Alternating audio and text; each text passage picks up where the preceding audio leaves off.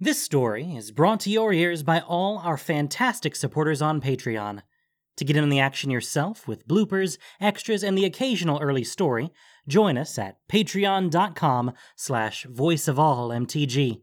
We'd like to thank our newest patrons, James Von Gravely, Alexander Gatka, Jeremy Kritakwo, Reverend 1251, Dan Roach, Achia Bronvin Shanak, Jack Sandow, Oren Mount, Dova, Ethan Kelly, and Free Dorch for already donating.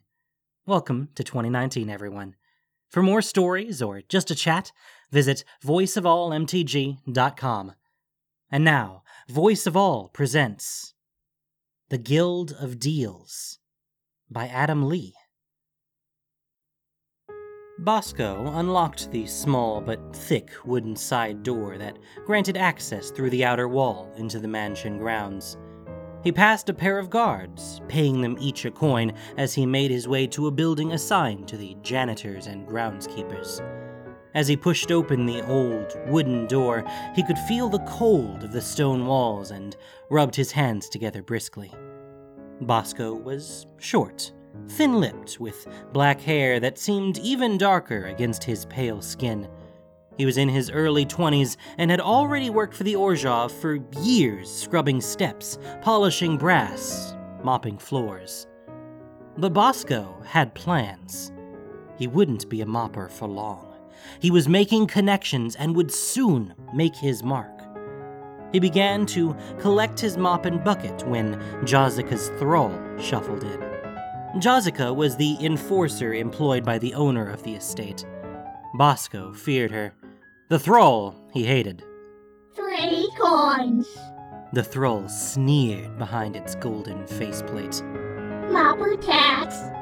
It spoke with as much high pitched, slobbering relish as it had done on Bosco's first day.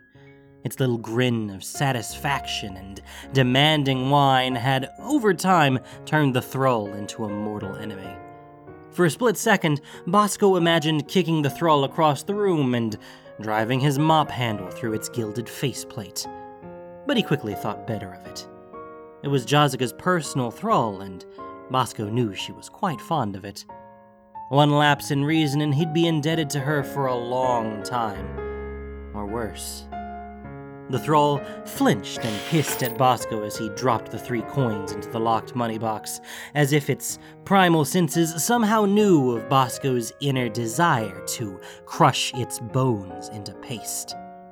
As soon as the coins clinked, the thrall clutched the box tightly in its rubbery gray arms and scurried off, snickering to itself as if it had pulled off a most ingenious heist. Bosco swallowed another urge to chase it down feed it to the money box. Instead, he grabbed his mop and bucket and proceeded to the large stone floor of the mansion's main hall. The slapping sound of the thrall's feet echoed in the distance. Bide your time, Bosco. Your time is coming.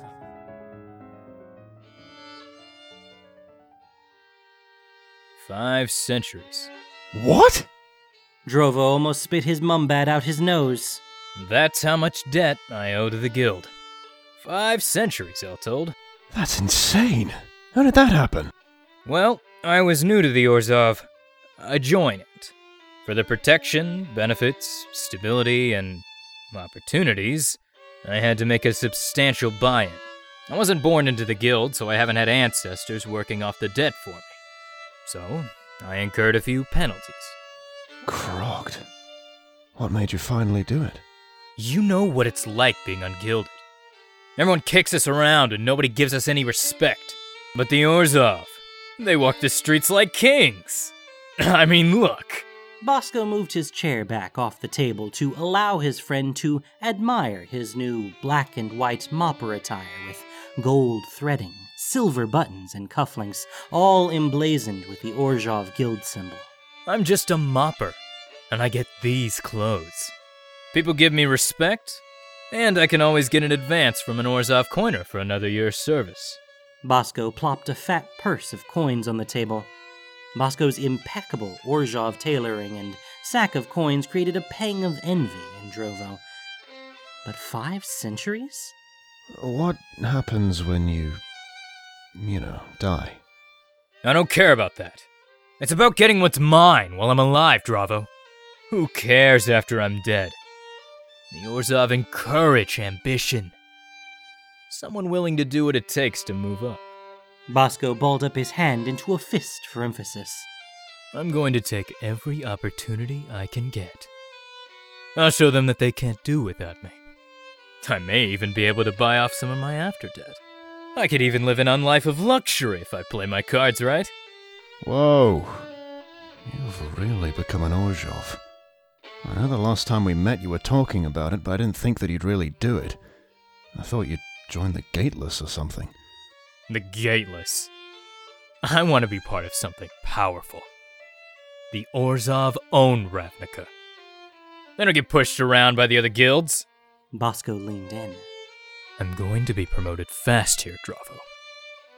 The Orzhov know how to reward ambition. And I know someone who has the power to make things happen for me. And you can be part of it too. If you're up for it. Sit down, Bosco. Bosco hated the fact that he still felt uncomfortable around Josica. He could almost feel the amount of death she had handed out and how easily she had done it. He tried not to look at her. The High Prelate sat behind a black slate desk on a golden chair etched with Orzhov symbols and covered with lavish embroidered cushions. A thrall pushed a chair toward Bosco and quickly fled behind some thick velvet curtains before reappearing at the High Prelate's elbow, purring as it offered a dish of grapes. Bosco sat down. The High Prelate was a lifeless man. A lifetime of lies, swindles, and graft had pulled his features down into an impassive melange where apathy and disgust were permanently fixed. The High Prelate seemed to stare off into space. Bosco was beginning to feel like the old man maybe wasn't all there. As soon as Bosco looked at Josica, he saw the High Prelate's eyes swivel and lock onto him in an unsettling, reptile like manner. There was a sharp mind still lurking within the folds of flesh that hung on his face. A mind that evaluated Bosco like a butcher would evaluate a side of beef. Bosco swallowed. Josica produced a contract and slid it toward Bosco. Halfway across the table, the High Prelate interrupted its journey, placing a fat, ring encrusted finger on it with a thud.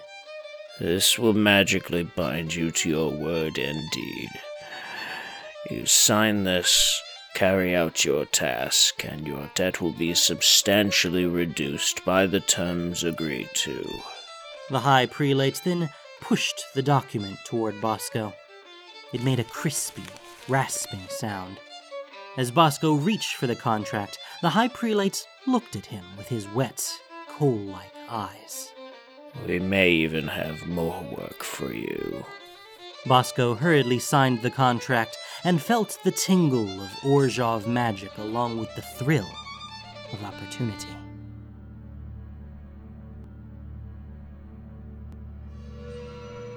Over there. Bosco whispered, pointing to a sconce on the wall. Pull it. Are you sure that it won't raise an alarm?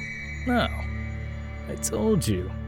Once we get past the guards, everything would be easy pickings. You better be sure. Drovo reached up and, with some effort, pulled the sconce. It made a grinding sound, followed by a mechanical click as a section of wainscoting popped out. That's it. He took a glance down the candlelit hall, making sure no one had spotted them, especially Josica's thrall. Go through there. Drovo pulled open the oaken panel to reveal a small stone staircase winding down into the darkness. Quickly. Bosco looked both ways as he followed Drovo down the stairs, locking the panel behind them and then striking a small torch to light it with a piece of flint and steel. Keep moving. It's at the bottom of the stairs. The two moved down the stairs, feeling the air grow colder as they neared the bottom. A long, narrow hallway, only wide enough to pass single file, stretched beyond the light of the torch. Drovo looked back nervously. Keep going. It has to be down here. Bosco nudged his friend forward. They walked down the chill corridor. The air smelled of earth and must. The light of the torch animated their shadows into dancing specters. Ahead, they could see the hallway open out into a circular mausoleum, a massive Orzhov guild symbol emblazoned on the floor in onyx and ivory tile. The tip of each point of the guild symbol housed a heavy, iron bound door. The two walked into the center of the mausoleum and looked at the doors. Which one is it? Bosco pointed to the one diagonal from the entrance. That one over there. They walked to the big door. It's locked. Do you have the key? Bosco smiled and held up a heavy iron key. I told you I was prepared. Drovo stood aside as Bosco handed him the torch and inserted the key in the lock. He gave it a turn, and the tumblers groaned a bit as the latch slid open. Bosco pulled the door open and pulled another torch from his rucksack. Go check it out. I'm gonna make sure we weren't followed. Drovo stepped into the interior of the tomb. A pair of stone sarcophaguses sat before him, their lids carved with what appeared to be Orzhov nobles. There would be plenty of treasure for both of them within these tombs. Getting past the lids without making too much noise would take some careful work, but it could be done. Drovo unshouldered his pack. We're gonna have to find a way to slide these lids off carefully, Bosco. I brought a couple of crowbars and some rope. We might be able to latch them to those rings in the ceiling. Hey, are you. Drovo turned around to see the door close and the lock slide shut with an echoing clack. He ran to the door. Hey! Bosco, what in Krokt's name are you playing at? On the other side, Drovo could hear the muffled sound of his friend's voice. Sorry, Dravo. You were right. Five centuries is too long. A hissing noise came from behind Drovo. He wheeled around to see black smoke gushing from underneath the lid of a sarcophagus. The smoke looked like ink dropped into clear water, swirling and tumbling into the air of the room and filling it with an overpowering smell of the dank bogs in the overgrown areas of the 6th District. It was as if the smoke was being pulled directly from the foul swamp.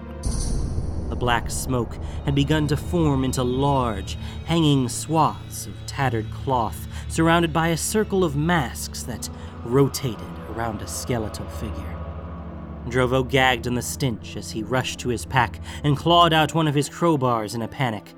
As he wrenched it out, part of his pack ripped and sent tools scattering across the stone floor. The masks rotated around the cowled figure faster, creating a moaning sound as a grim, skeletal face manifested. It dripped fetid water and focused its eyeless sockets on Drovo, who hacked at the door like a caged beast. What's this? The crypt ghast hissed amid the din of the moaning masks. Drovo's hands bled. The crowbar slipped from his fingers and clattered floor. The apparition gasped with palpable pleasure as Drovo reached for the bar with his blood soaked hands. Blood.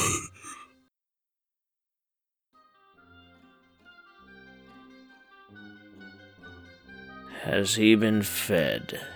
As you instructed, High Prelate. The High Prelate slid a small leather sack of coins across the slate desk at Bosco. You've proven yourself quite useful.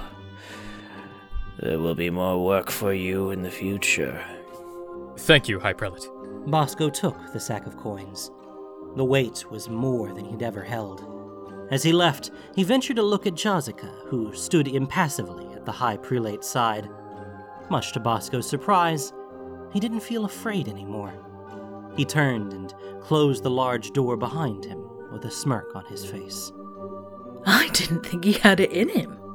After enough time, I've come to know what lies within a person's soul. That boy has got ambition written all over him.